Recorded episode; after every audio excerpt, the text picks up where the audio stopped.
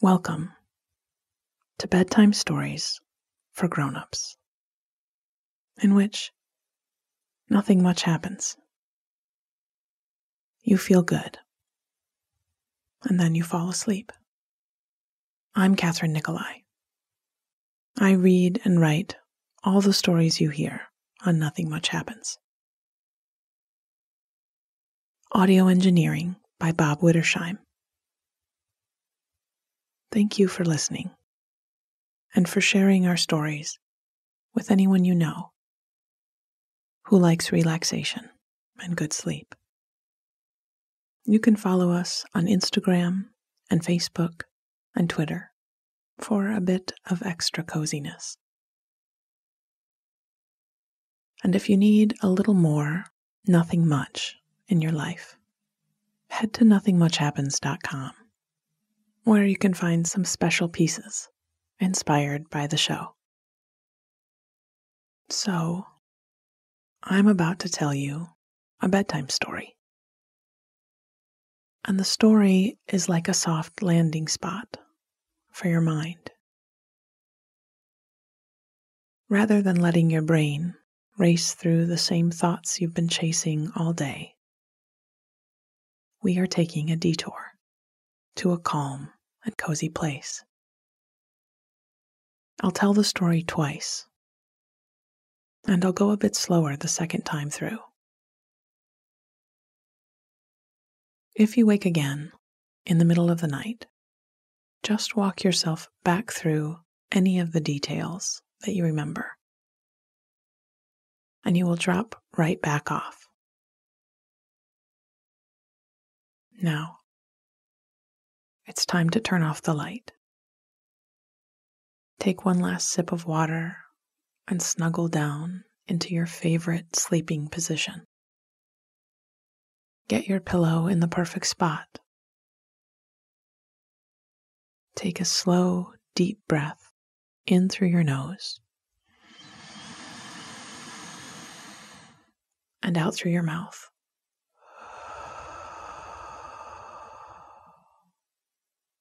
Nice. Do that one more time. Breathe in and out.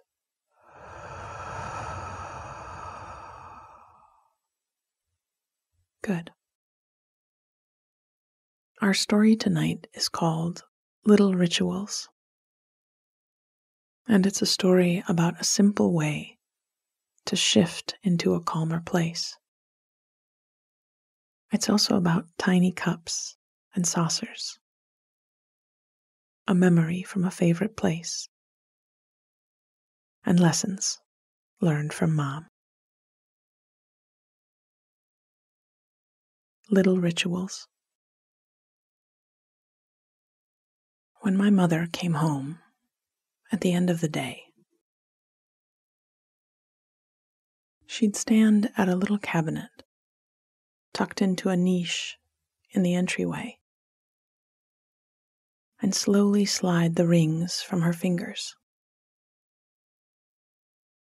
She'd unclasp her watch and place all the finery into a small ceramic bowl set there just for the purpose. She worked with her hands all day, and they must have been sore. She'd massage her finger joints one by one and press the pad of her thumb into her palm, rubbing out the ache. Then she'd slide her wedding band back on, leaving the rest in the bowl to wait for her till tomorrow. She was quiet while she did this. Slowly attending to her hands. And when she finished, she'd let out a small sigh and step into the heart of the house and join us in the listening to and telling of the stories of the day. Someone had explained to me years ago that when rituals were blindly followed, they weren't of much use. But when they had a bit of meaning tied into them, and especially when you thought about that meaning while you performed them, well, then they became tools. Tools that could help you turn the page on a moment. Or celebrate. Or treasure. Or any number of useful human actions. When I'd learned that, I'd thought of my mother. And her evening habit. And the bowl on the cabinet. It had been a ritual of her own devising, a way to care for herself at the end of the workday, and to shift from the world of traffic and deadlines to a world of her own with her family and home.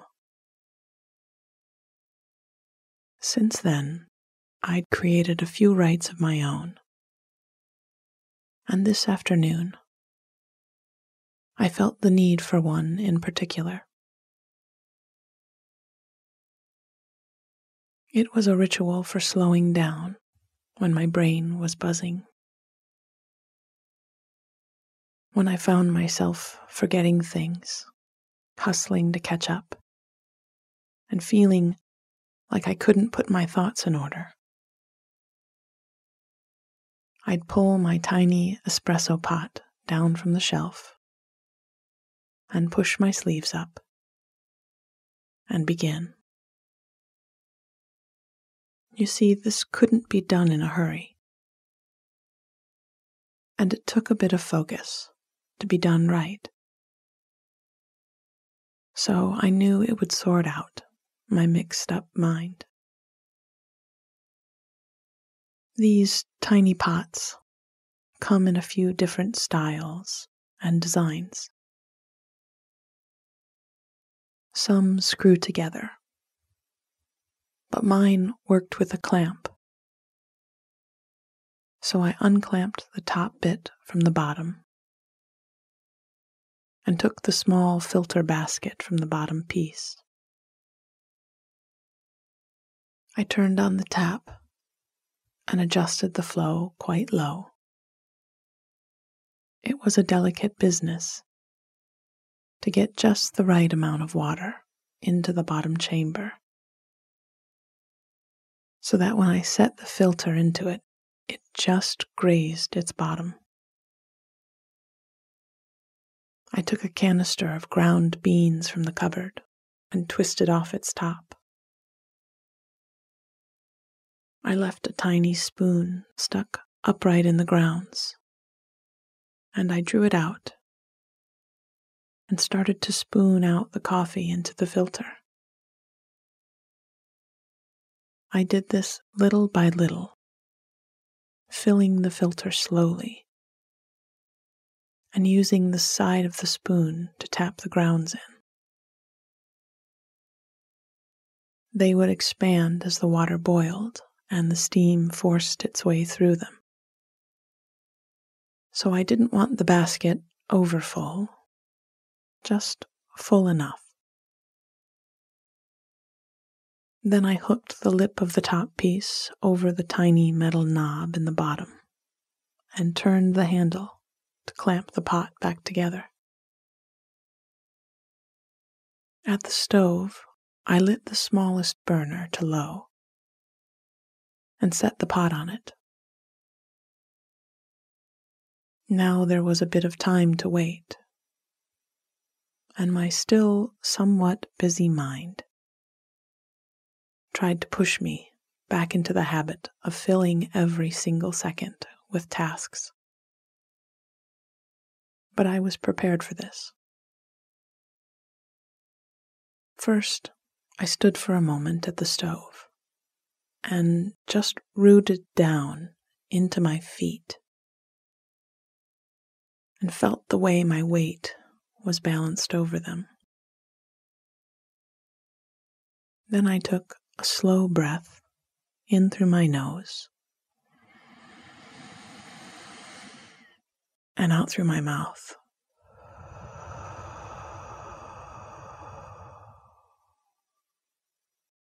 I turned to look out the window and watched a truck at the stop sign on the corner take a slow turn onto the side street. I had a small round table under a window tucked into the corner of the kitchen. A good spot for breakfast or for opening mail in the afternoon or for a cup of espresso right about now. I went to it and made a comfortable place for myself. Setting a few books in a neat stack on the windowsill, and putting a bud vase with a single blooming lily at the table center. All of this was part of the ritual. I was taking time to do something small with great care. And it signaled to me that I, as much as any other soul in the universe, deserved care. It reminded me that I wasn't a machine made to do chores, but a whole person. And that while being a whole person sometimes felt complicated and layered with many emotions, it also came with a lot of enjoyment for moments like these. I took my favorite cup from the counter and set it in its saucer. I didn't need one really, but I liked the way it looked and felt in my hand. And that was enough of a reason to use it. The pot was bubbling and hissing, and it reminded me of the sound of an old radiator in a tiny apartment I'd lived in during college. I turned off the burner and smiled at the memory. I'd had this same little coffee pot back then in that apartment, which had been in an old house downtown with noisy neighbors and creaking wood floors. But it had been all mine, and I'd loved it. Sometimes I'd wake in the night and listen to those old radiators hissing and gurgling, and it would put me right back to sleep. I took a small spoon from the drawer and the sugar bowl down from the shelf, and carefully tipped back the lid of the coffee pot. The surface of the coffee had a small bit of bubbly foam on top, and I breathed in the rich, roasted smell. I tipped in a few small spoonfuls of sugar and slowly stirred it in. It was another moment to slow down. If I went too fast, the sugar wouldn't dissolve, and the cup would taste bitter. I might even knock the pot over and spill the precious coffee. I'd done it before, but I'd learned. Go slow. Do the thing properly. A few crystals of sugar clung to the percolating spindle in the pot, and I spooned hot coffee over them to wash them back in with the rest. Then I tipped the lid back down and slowly poured a cup for myself. I carried it over to the table and sat down. The ritual had worked its magic. My thoughts were smooth and sorted again. Like a needle on a record player that had been set down exactly into a groove, my mind was set back into the present and I was listening to the music of it moment to moment. I lifted the cup to my lips and drank.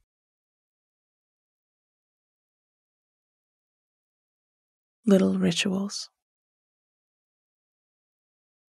When my mother came home at the end of the day, she'd stand at a little cabinet tucked into a niche in the entryway and slowly slide the rings from her fingers. She'd unclasp her watch and place all the finery into a small ceramic bowl set there just for the purpose. She worked with her hands all day and they must have been sore. She'd massage her finger joints one by one and press the pad of her thumb into her palm, rubbing out the ache. Then she'd slide her wedding band back on, leaving the rest in the bowl to wait for her till tomorrow. She was quiet while she did this, slowly attending to her hands. And when she had finished, she'd let out a small sigh and step into the heart of the house and join us in the listening to and telling of the stories of the day. Someone had explained to me years ago that when rituals were blindly followed, they weren't of much use. But when they had a bit of meaning tied into them, and especially when you thought about that meaning while you performed them. Well, then they became tools. Tools that could help you turn the page on a moment, or celebrate, or treasure, or any number of useful human actions. When I'd learned that, I thought of my mother and her evening habit and the bowl on the cabinet. It had been a ritual of her own devising, a way to care for herself at the end of the workday, and to shift from the world of traffic and deadlines to a world of her own with her family and home. Since then, I'd created a few rites of my own. And this afternoon, I felt the need for one in particular. It was a ritual for slowing down when my brain was buzzing. When I found myself forgetting things, hustling to catch up, and feeling like I couldn't put my thoughts in order. I'd pull my tiny espresso pot down from the shelf and push my sleeves up and begin. You see, this couldn't be done in a hurry, and it took a bit of focus to be done right. So I knew it would sort out my mixed up mind. These tiny pots come in a few different styles and designs. Some screw together, but mine worked with a clamp. So I unclamped the top bit from the bottom and took the small filter basket from the bottom piece. I turned on the tap and adjusted the flow quite low. It was a delicate business to get just the right amount of water into the bottom chamber so that when I set the filter into it, it just grazed its bottom.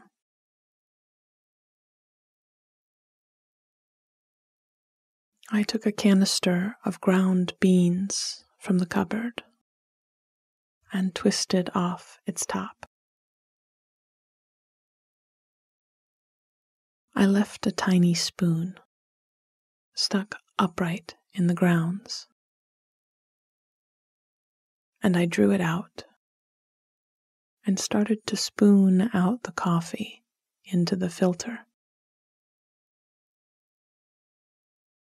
I did this little by little, filling the filter slowly and using the side of the spoon to tap the grounds in. They would expand as the water boiled and the steam forced its way through them. So I didn't want the basket over full, just full enough. Then I hooked the lip of the top piece over the tiny metal knob in the bottom and turned the handle to clamp the pot back together. At the stove, I lit the smallest burner to low and set the pot on it. Now there was a bit of time to wait, and my still somewhat busy mind tried to push me back into the habit of filling every single second with tasks but I was prepared for this. First, I stood for a moment at the stove and just rooted down into my feet and felt the way my weight was balanced over them.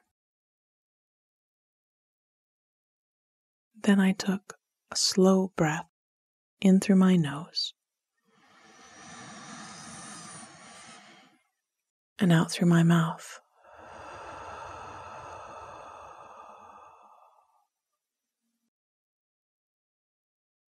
I turned to look out the window and watched a truck at the stop sign on the corner take a slow turn onto the side street. I had a small round table under a window tucked into the corner of the kitchen. A good spot for breakfast or for opening mail in the afternoon or for a cup of espresso right about now. I went to it and made a comfortable place for myself setting a few books in a neat stack on the windowsill, and putting a bud vase with a single blooming lily at the table center. All of this was part of the ritual. I was taking time to do something small with great care. And it signaled to me that I, as much as any other soul in the universe, deserved care. It reminded me that I wasn't a machine made to do chores, but a whole person.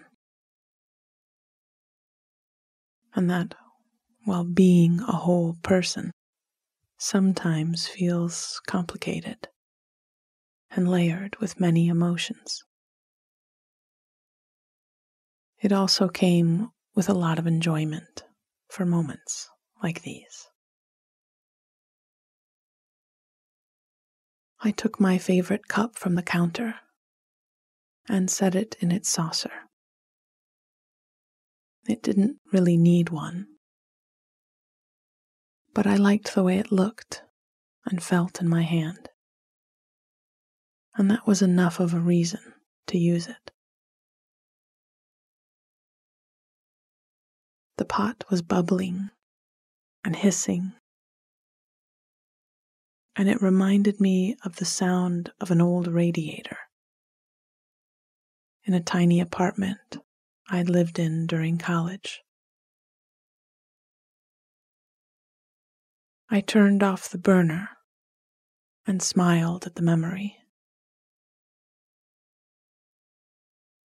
I'd had this same little coffee pot back in that apartment, which had been in an old house downtown with noisy neighbors and creaking wood floors. But it had been all mine. And I'd loved it. Sometimes I'd wake in the night and I'd listen to those old radiators hissing and gurgling. And it would put me right back to sleep. I took a small spoon from the drawer and the sugar bowl down from the shelf and carefully tipped back the lid of the coffee pot. The surface of the coffee had a small bit of bubbly foam on top, and I breathed in the rich, roasted smell. I tipped in a few small spoonfuls of sugar and slowly stirred it in. It was another moment to slow down. If I went too fast, the sugar wouldn't dissolve and the cup would taste bitter. I might even knock the pot over and spill the precious coffee. I'd done it before, but I'd learned. Go slow do the thing properly. A few crystals of sugar clung to the percolating spindle in the pot, and I spooned hot coffee over them to wash them back in with the rest. Then I tipped the lid back down and slowly poured a cup for myself. I carried it over to the table and sat down. The ritual had worked its magic. my thoughts were smooth and sorted again. Like a needle on a record player that had been set down exactly into a groove. My mind was set back in the present, and I was listening to the music of it moment to moment. I lifted the cup to my lips and drank. Sweet dreams.